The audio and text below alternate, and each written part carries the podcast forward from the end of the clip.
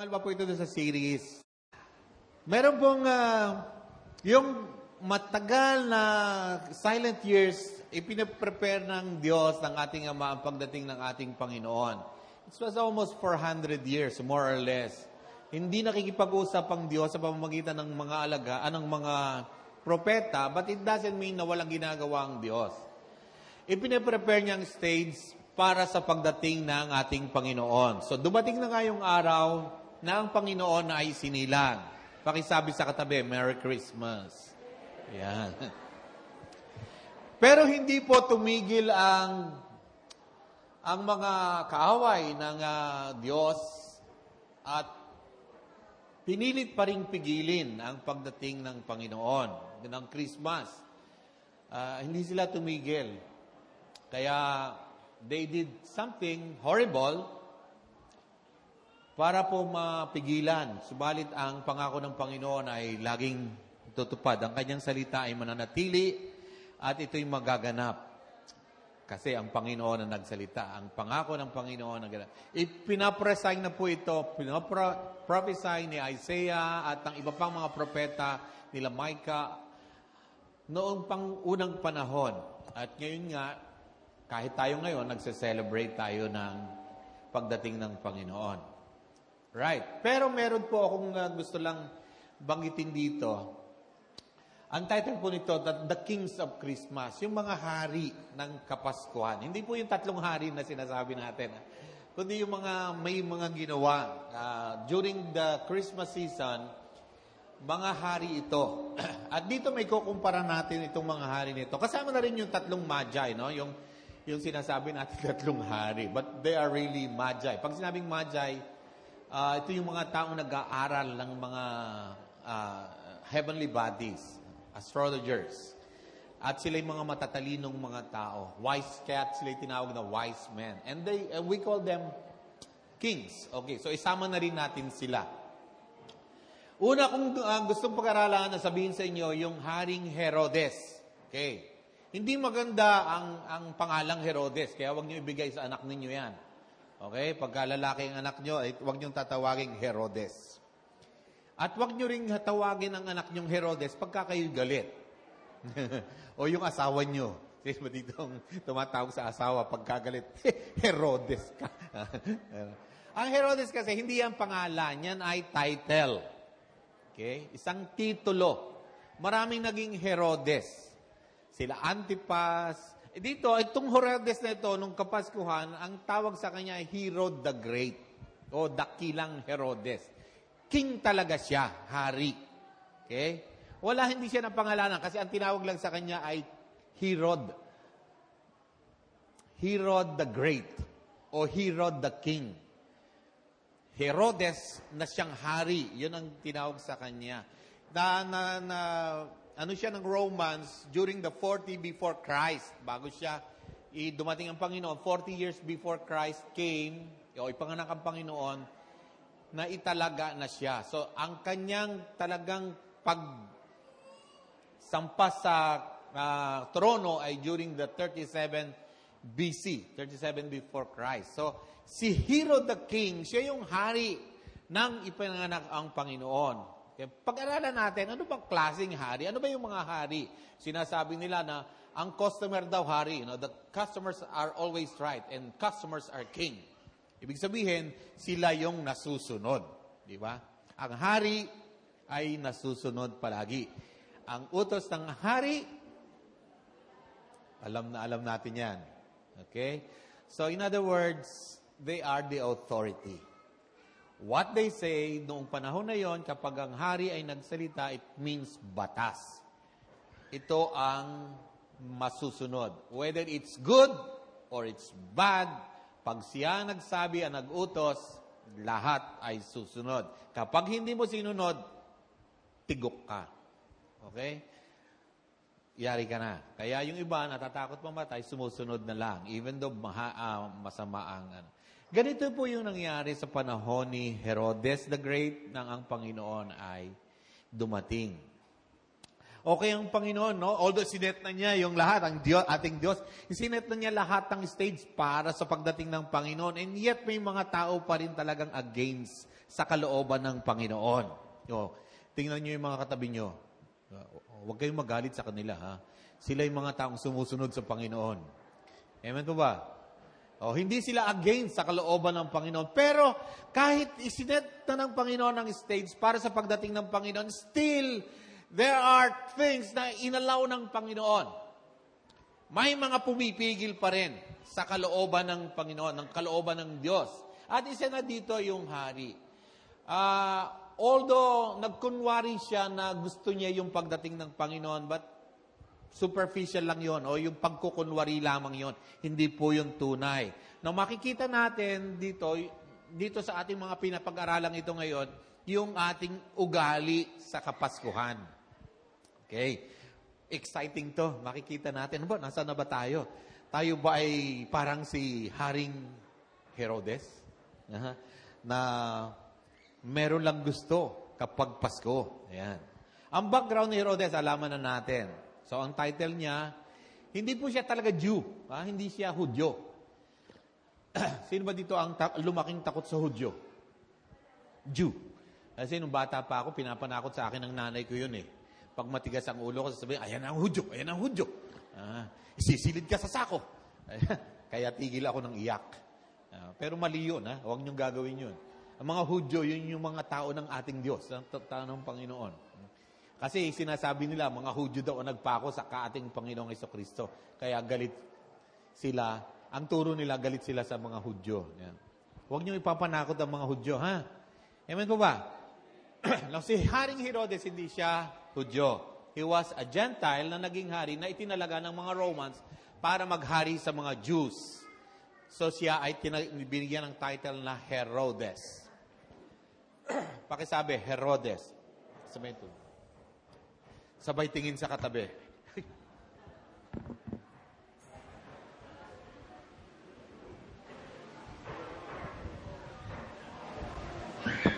Very powerful itong haring ito.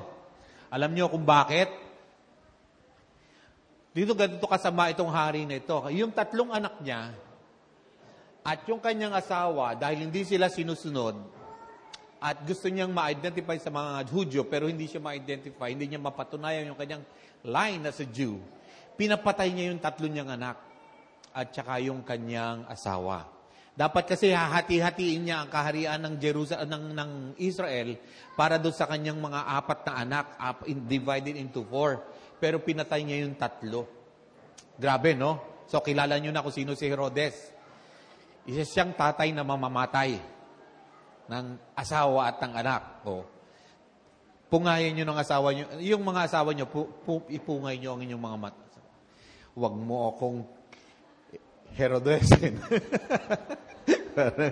Ang hirap, ano? Pinapatay niya kasi meron siyang gustong ipasunod pero hindi siya sinunod. Grabe! No wonder, pinatay niya yung dalawang mga lalaki, no, ng 2 taon bilo ng para lang masigurado niyang hindi magkakaroon ng Christmas. So, ayaw ni Herodes ng Christmas. Ito yung mga mistakes niya.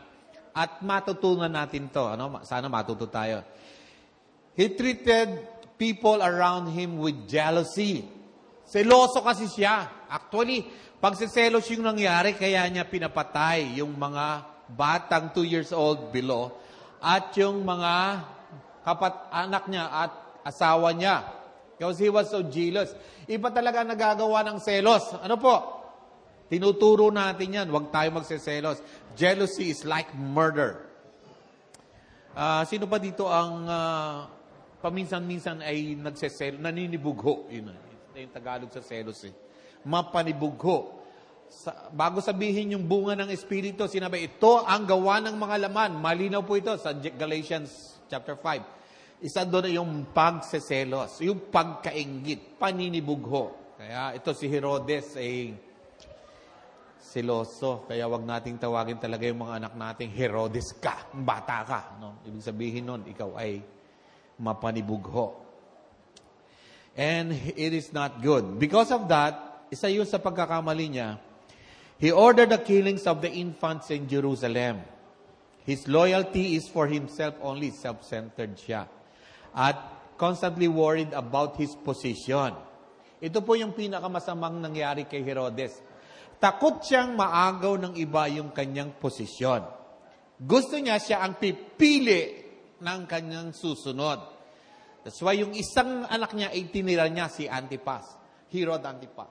Yun yung Herodes noon nung ipako na ang Panginoon. Yun yung sumunod sa kanya. He wants his position to be protected. Meron pa bang ganito sa atin ngayon? Mga Kristiyano, mga anak ng Diyos? Meron pa ba ditong gusto'y sila lang ang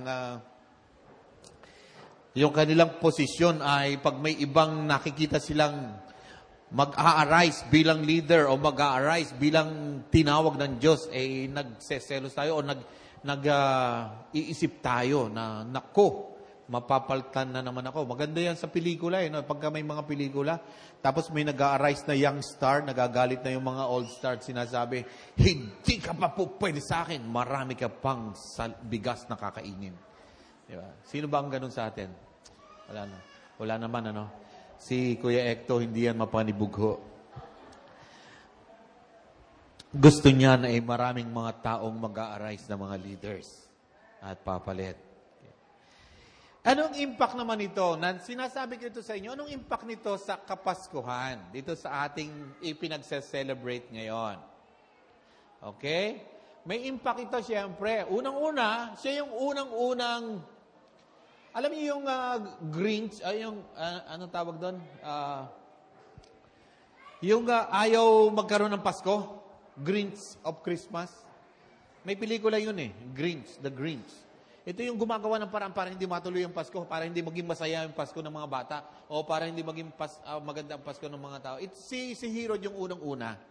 Kunwari, pinatawag niya yung wise man at sinabing, pag nakita niyo siya, sabihin niyo rin sa akin, para ako ay sasamba rin sa kanya.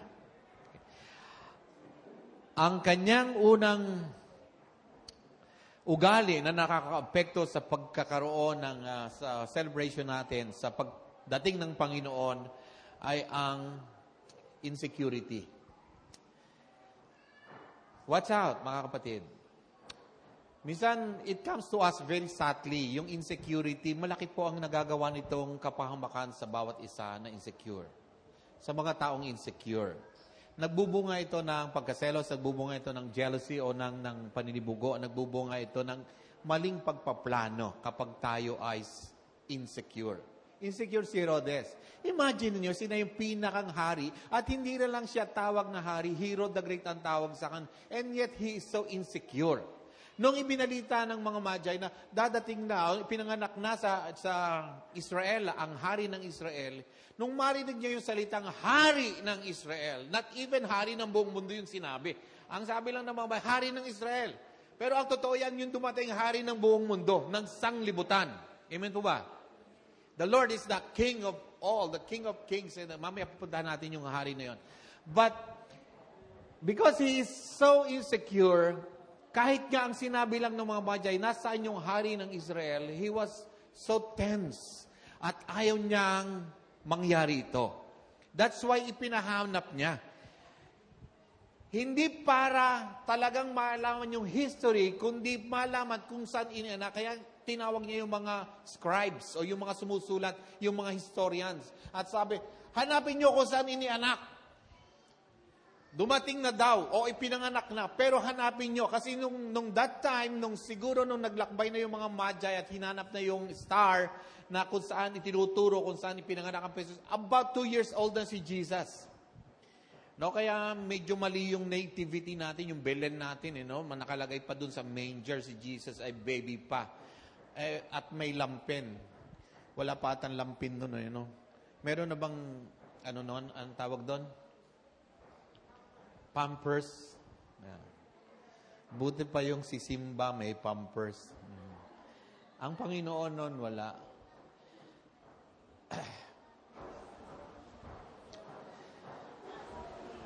Pinahanap niya yung mga scribes at sinabi niya, hanapin niyo yan. Not to know the history, but really to know where Jesus was born, yung lugar na kung saan pinapalaki si Jesus, at para pigilin niya. Para niya patayin. Why? Because he is so self-insecure and self-centered guy.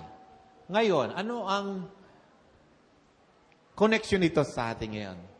Sa pagiging self-centered. Minsan sinasabi natin, ay, malungkot ang Pasko ko. Sino nakapagsabi na nun? Poor ang Christmas ko. Lonely. Kasi malayo ang aking irog. Mahal. Malungkot ang Pasko ko kasi wala akong regalo.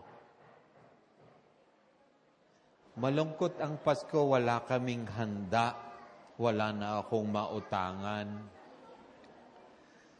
Malungkot ang Pasko. Or hindi Pasko ngayon. Kasi mainit ang ulo ko. Huwag kang makahingi-hingi ng regalo. Sometimes we don't know it. Ano hindi natin napapansin?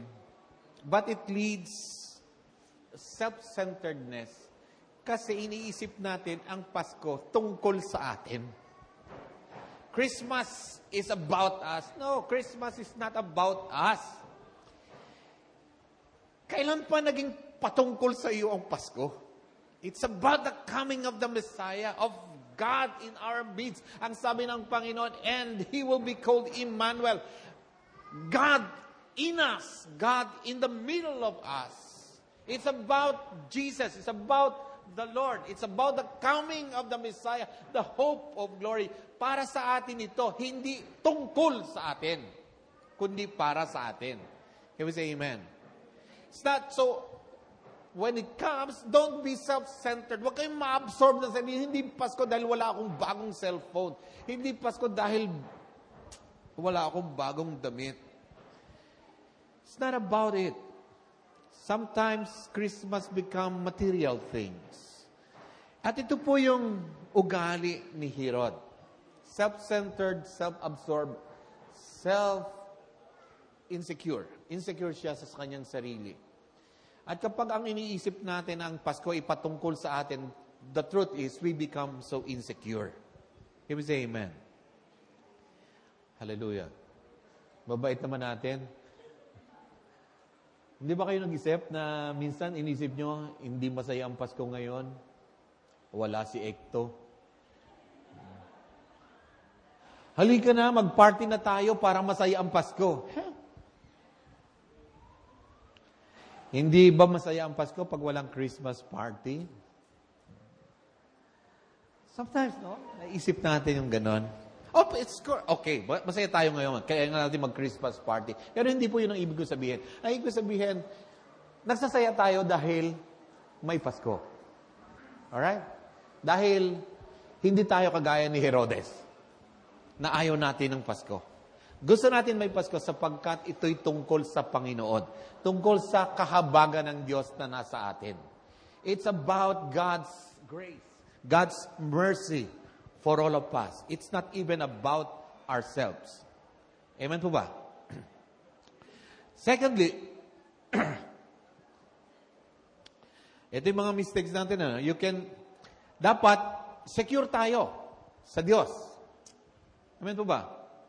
Dapat tayo ay nakakasiguradong secure tayo at tayo ay hindi naaawa o nakahabag sa ating sarili sapagkat alam natin, mahal tayo ng Diyos. Kaya nga dumating ang Panginoon eh. Kaya nga binigay sa atin ng Panginoon. Kaya nga kahit mayroong pumigil, gustong pumigil, na magkaroon ng Pasko na dumating ang Panginoon, hindi ito hinayaan ng Diyos. And because of this, alam natin na mahal tayo ng Panginoon. Hindi niya hinayaan na hindi ito mangyari sapagkat secure tayo sa ating sarili. Can we say amen? Sapagkat tayo ay mahal ng Panginoon. That's why we are secure.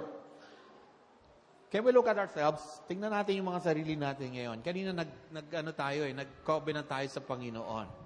With that covenant, can you honestly say, Lord, I'm secure in you. Sigurado akong niligtas mo ako. Sigurado akong mahal mo ako. At sigurado akong masaya ang Pasko. Amen. Yung ginagawa natin ngayon is just a product of being happy. Nagbibigay tayo ng mga regalo because we are happy. Nagbibigay tayo ng mga regalo because we are secure. Siguro, secure tayo sa pag-ibig ng Diyos. Can we say amen? Pangalawa, hindi superficial. Nakagaya ni Herodes, ng King Herod the Great, na superficial yung ating paghahanap sa Panginoon. Pinahanap niya ang Panginoon, pero sa totoo lang, kalokohan lang yung ginagawa niya kasi gusto lang naman talaga niyang pigilin. Gusto niyang patayin. At pinatunayan niya yun, nung hindi na bumalik yung mga Magi, yung mga naghanap sa Panginoon, hindi na bumalik sa Kanya, nagalit siya at nakita yung tunay na kanyang motibo. Sinabi yung lahat ng mga batang lalaki na 2 taon ang gulang pababa, patayin. Buti na lang, 2 taon pababa, hindi pataas. Kung hindi, yari na tayong lahat. Superficial talaga siya. Hindi ipinapakita yung tunay na pagnanasa. Mga kapatid, every time that we celebrate Christmas, don't be superficial. O yung nagkukunwari ka lang masaya, nagkukunwari ka lang kumpleto ka. Pero ang totoo, hindi mo talaga iniisip kung ano yung ibig sabihin ng pagdating ng Panginoon. Ang tunay na pagiging damdamin para sa Pasko ay ang paghahanap sa ating Panginoon. Do you really look for God? And it gives us a momentum. Pagka ganitong Pasko, nagbibigay ulit. Di ba sabi nung kanta? And so this is Christmas. What have you done? Another year is over and a new one has begun. Sino kumanta nun? Alam niyo yung kantang yun, di ba? And so this is Christmas. What have you done? Pwede na, pwede na. Another year is over. Pasko. Lumipas na naman 1 taon. When comes, para hindi maging superficial yung Pasko natin, gawin natin itong momentum, mga kapatid, na pagdating ng Pasko, we give thanks to the Lord. Lord, this is another year over. Salamat sa Pasko. But I can prepare again for the next year. Kung paano ako nagmahal ngayong taong ito, I will love more the next year. It's a momentum. Gawin nating momentum na magdadagdag tayo para sa Panginoon. I will love more. I will be generous more. I will attend church more. I will be more visible in mga ginagawa ng church. I will make myself available more. Hindi yung superficial. Pagkatapos ng Pasko, wala na. Magbabayad na lang ako ng utang. Ang dami kong kinaskas na credit card. Pambayad. Maghahanap ako ng pambayad. Kaya yung buong taon, naghahanap ng paraan para magbayad. Ang lungkot-lungkot, ang dami ko pang babayaran. Magiging masaya na lang ako sa susunod na Pasko kasi kakaskasuli ako. Superficial. Why don't we make it a momentum that next year it's gonna be great. Another great year is coming for me. Kasi, amen? Kasi ganun talaga ang gustong gawin ng Pasko. Kaya nag-i-increase ang Panginoon, nag-i-increase din tayo.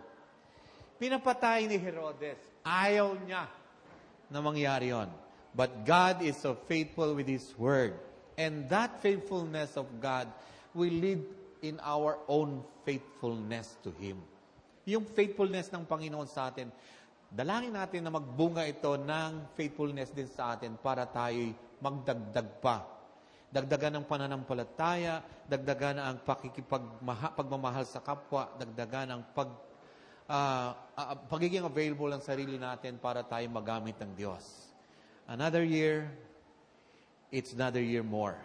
Can we say amen? Hindi tayo superficial. Grabe si Herod. Alam mo, nang mamatay siya, meron siyang magandang ginagawa Another superficial. Isa sa mga katangian ni Herod, mga kapatid, siya ay mahilig sa magagandang bagay. Siya actually nagpa-design uli ng temple sa Jerusalem. Ipinaayos niya uli yun. But hindi dahil siya ay sumasamba sa Diyos, kundi dahil gusto niyang makilala lamang siya. Kundi gusto niyang meron siyang political mileage sa mga Hudyo. Kasi hindi nga siya Hudyo eh. Gusto niya, kasi siya ang namumuno sa mga Hudyo na hindi naman siya Hudyo, gusto niyang bigyan ng pabor ang mga Hudyo, not God. And he built it. Inayos niya yun at kinamatayan na niya yun. Hindi niya natapos. 68 years pa, mamatay siya bago yung natapos talaga yung templo. And yet, God allowed it so that His people, Israel, will have a place called the temple and they will worship there. Doon sila mag-worship. Now, ano yung ginawa na yun ni for His own mileage. Ginawa niya yun, kahit na siya yung nagpagawa nun, ginawa lamang niya yun para sa kanyang sariling kapakanan. Sariling, self-centered nga siya eh. Gusto lang niyang siya ay maalala o mabigyan ng pabor ng mga tao. Kaya niya yon ipinagawa. Anong koreksyon nito sa atin pagdating sa Pasko? Sometimes, nagbibigay tayo ng mga bagay during Christmas dahil may kapalit. Ano yung kapalit? Hindi ko sinasabing masama yung exchange gift. Baka sabihin na, pastor na naman, binabanatan na naman yung exchange gift. Nag-exchange gift din po ako. Okay? Okay lang po. But if you are doing giving and making favor just for the sake of them noticing you, makita lamang, okay itong si Pastor Nick, okay talaga to. Ayan, dadating na naman si Santa Claus.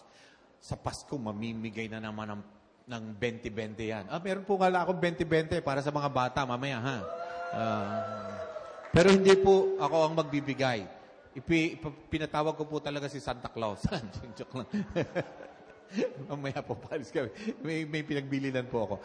But anyway, minsan namimigay tayo. Look, listen carefully. I want you to understand your heart, okay?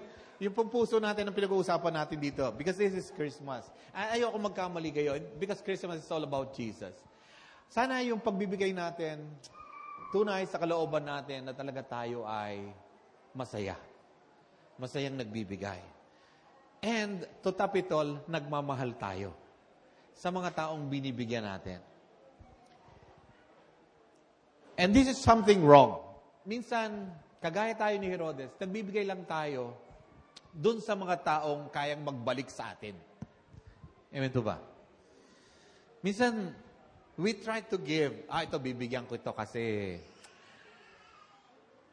may hihingin akong favor dito. May kapalit. It's not even good. Don't even think about it. So when you give, let it comes from your heart. Ang tunay na moduli natin dito ay ang Panginoon. We'll go there in a while. But giving during Christmas must come out of love from your heart. Can we say amen? At kahit walang kapalit, you are ready to give because you are full of love. Puno tayo ng pag-ibig. Again, kung nagbigay ka ngayon, plan for next year and ask God that you will give more. Amen po ba? Make it your momentum. Alam mo, minsan kaya hindi tayo binabless ng Panginoon. Look, listen. Ang sabi ng Panginoon, I give seed to the sower so that there will be food on the table. On His table. I give seed to the sower. Nagbibigay siya ng seed dun sa mga tatanim lang. Mabilis intindihin po yun. Ibig sabihin, kung hindi ka nagtatanim, hindi ka bibigyan ng pangtanim. Alright?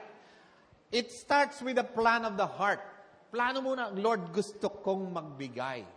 Pag ako'y nagbigay nang hindi ako naghahanap ng kapalit, the Lord will give me something so that I can give. Hindi lamang para sa akin, sinigurado pa ng God that yung ibibigay niya sa iyo, kasama ka. Kaya ang sabi niya, there will be food on your table. Meaning, the blessing that you are going to give to others, ikaw muna ang mabibless. Amen? And Christmas is about giving.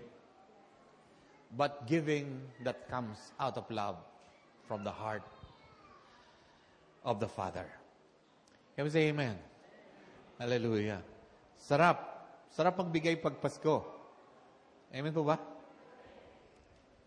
Lalo na may kapalit. Hindi, joke lang. Exchange.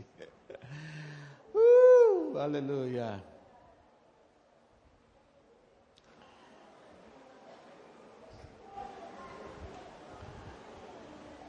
May panahon pa ba tayo? Huwag na natin, saglitan ko lang yung tatlong, another kings are yung magi, no? They are wise. Ang tawag sa kanila, wise men, magi. They study the stars. Kaya, they have a personal encounter with God. Nabigyan sila ng message. I don't know how, but somehow nagkaroon silang message na from the stars na nakita nila, it's an extraordinary star. Kasi, kabisado na nila. But here comes the star. Tapos tiningnan nila ang mga kasulatan, ang mga scriptures. Naghanap sila no kung ano yon. At nakita nila sa scriptures na isisilang ang hari ng mga Hudyo. So, doon sa mga prophecy. So, pinuntahan nila yon from east. Hindi ko alam kung talaga magkakasama na sila. Maaring nagkita-kita sila sa daan. May pangalan ba yon? Kilala nyo kung sino-sino yung tatlong yon? Huwag nyo nang itanong. Si Gomez, Burgos at Zamora. Gomburza ba? Mga bayani natin yun. siya daw, si Melchor, si Gaspar at si Baltasar. Sabi nila. Pero wala po yun sa Bible. But anyway, just for the sake of discussion, nagkita-kita sila sa daan. At the Bible called them wise. You know why they are wise? And this is a lesson for all of us. If you want, sino dito ang gustong maging wise? Hindi yung tuso, ha? Huwag yung tuso. Unggoy lang yun. Matching daw. Tuso. But wise. It means may wisdom. Who wants to have the wisdom? Ayaw nyo? Magpe-pray pa man din ako ng impartation. Ayaw nyo ng wisdom. The best source of wisdom, sabi ng God, is the fear of the Lord. And it shows on the three magi. They fear God because they want to seek God. Yeah. Christmas for them is seeking the Lord. Alright? This is the only connection. Saglit lamang sila eh. Saglit lang ipinakita ng Bible.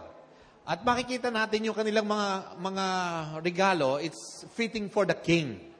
Yung mga nirigalo nila, binigay nila. Ang maganda dito, dun sa isa sa mga nirigalo nila, because God talked to them and they listened to God, yung gold is fitting to the metal of the king. Sakipang hari lang talaga yan. Sino dito maraming gold? Hindi gold yun. Sino dito ang naninilaw? Magpa-check up na kayo. Baka kayo may sa gold. Yun daw yung metal fitting to the king. Second one is the incense fitting to the priest. Yun yung ginagamit ng priest. Now, Jesus is the king and priest. Kingly priest ang ating Panginoon. Ganun din po tayo. Mamaya makikita natin. And then, ang maganda dito, isinama nila yung myrrh. It's also a substance na nanggagaling lamang in-import sa Persia. Ito yung ginagamit sa mga patay. Anong kinalaman ng Pasko sa patay? Grabe, no? Yung sa regalo. Listen. Ito po yung tatlong title ng Panginoong Nanganak. Nang dumating ang Panginoon, He came as a King of Kings. Can we say amen? Hello? He came as the High Priest for us. Amen. Kaya siya yung High Priest na namimigitan sa atin at sa Diyos. Ang tawag sa Kanya, High Priest. And He is also the Sacrificial Savior. Nakita nung tatlo kung ano yung magiging title ng ating Panginoon. He is the King, He is the high priest and he is the savior.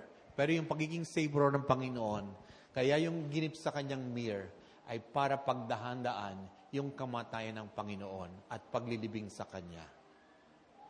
It's so fitting. Christmas, my friends, is also sacrifice. Anong klaseng sacrifice? Sacrificial love. Can we say amen? It's a sacrifice knowing that God who came during that day, Christmas, as a king and a priest, pero alam din natin na siya'y dumating para maging sacrificial lamb para sa atin. Siguro tayo, pag tayo ang nirigaluhan na yun, magagalit tayo, no? Tuwan-tawa tayo dun sa gold. Pag kayo nirigaluhan ng gold watch, nakakatuwa po yun. Siyempre, baka mag-iigtad pa tayo. Pag nirigaluhan tayo ng tawag doon, incense. Kasi pag may sakit ka, ginagamit yun minsan eh. Pero pag nirigaluhan tayo ng para sa ating kamatayan, baka, teka muna, pati Pasko ngayon. Huwag mo muna akong patayin. Baka ganun sabihin natin. But not for the King. Not for Jesus. Jesus knew, God knew, that as He becomes King and High Priest for us, He will also die for us. The message of Christmas. Grabe. Itong tatlong ito, naging wise. The Bible called them wise people because they seek the King of Kings and the Savior of the world. If you want to be wise, it starts with the fear of the Lord. Ang sabi ng Bible. And if you want to be called a man full of wisdom, you have to seek God. Not only as your king, but as your savior. Can we say amen? Christmas is about seeking the Lord in your heart. The last one is the King of Kings and the Lord of Lords. He came. Ang sabi ng Bible, in the fullness of time, God sent His Son. Hindi yun yung kamatayan. It does not talk about the death of the Lord. But He came as a baby for all of us. In the fullness of time. Ang ginawa ng Panginoon, when He came, He made sure that it's going to be a restoration. Pakisabi sa katabi, restoration. Ni-restore niya tayong lahat. If you will look at each one of us, alalahanin niyo noong tayo dati. Baka hindi kayo makatingin sa akin kung makikita niyo ako noon. Baka nung nakilala ako ng aking darling, noong ako hindi pa Kristiyano, hindi yan lalapit sa akin. Pero noong Kristiyano na ako, siya ang sunod ng sunod sa akin. Man, joke lang. Baka magalit yung darling ko. You will not like. But Jesus, when He came, God made sure that man shall be restored to Him. Christmas is so important for me because I know that God restored my relationship with Him. Yun ang unang-unang ginawa ng Panginoon. Restored. Hindi lamang yung buhay natin, hindi lamang yung kabuhayan natin, kundi yung ating buong pagkatao in-restore ng Panginoon. Pag-ibig ng Diyos. There is Christmas when you are restored. Kapag hindi ka na-restored sa iyong relasyon sa Diyos, Christmas is just another day. Baka nga hindi mo pa isa-celebrate yan katulad ng mga hindi mananampalataya. Yung mga hindi Kristiyano.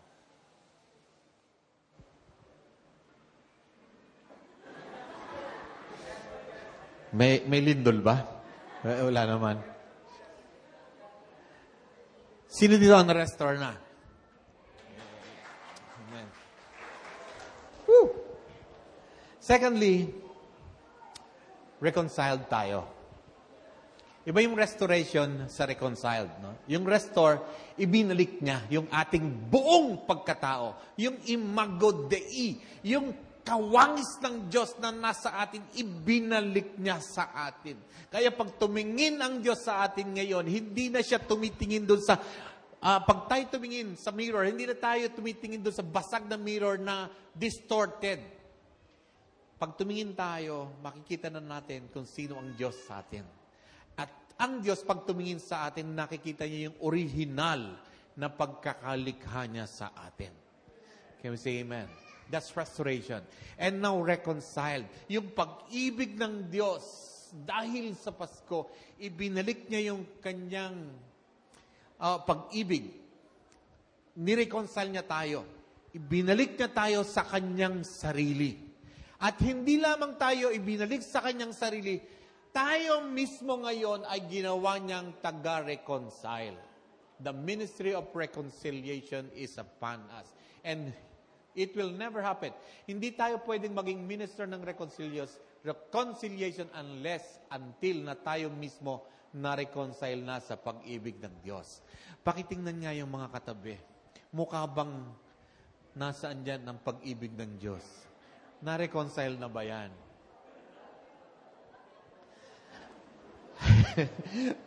Huwag kayong iiling, ha?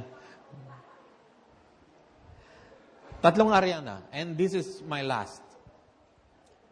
We are not only restored, we are not only reconciled.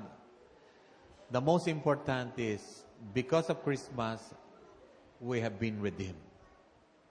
Without Christmas, there is no mahal na araw. Muntik nang maunahan ni Herodes.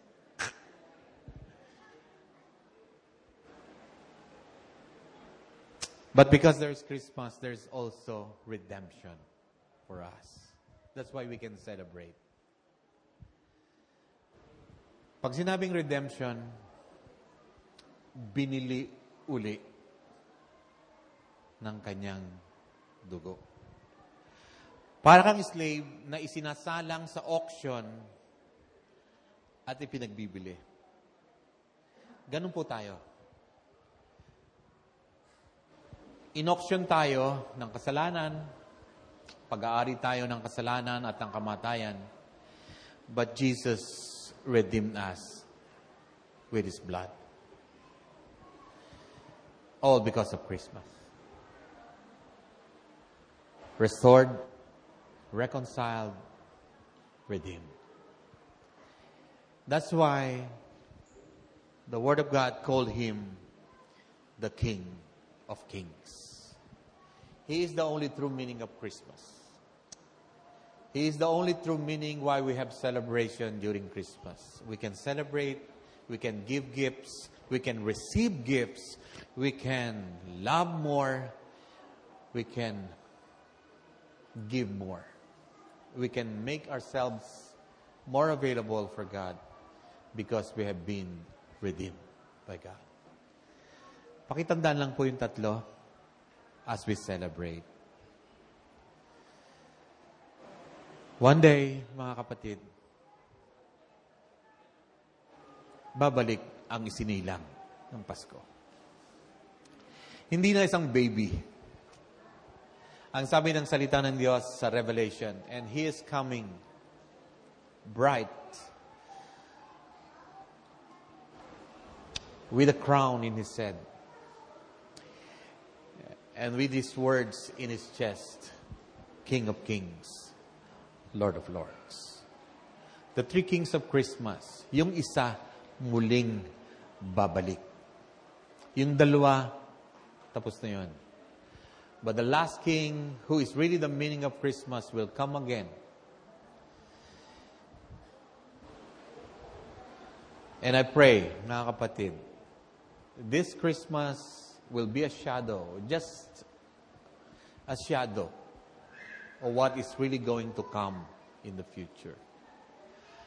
Pagka kayo nagse-celebrate ng Christmas, pag tayo nagse-celebrate ng Christmas, celebrate natin ang hari ng mga hari. Amen?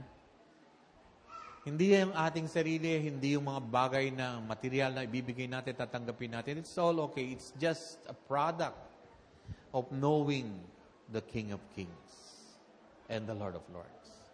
Let's all stand up. We'll pray.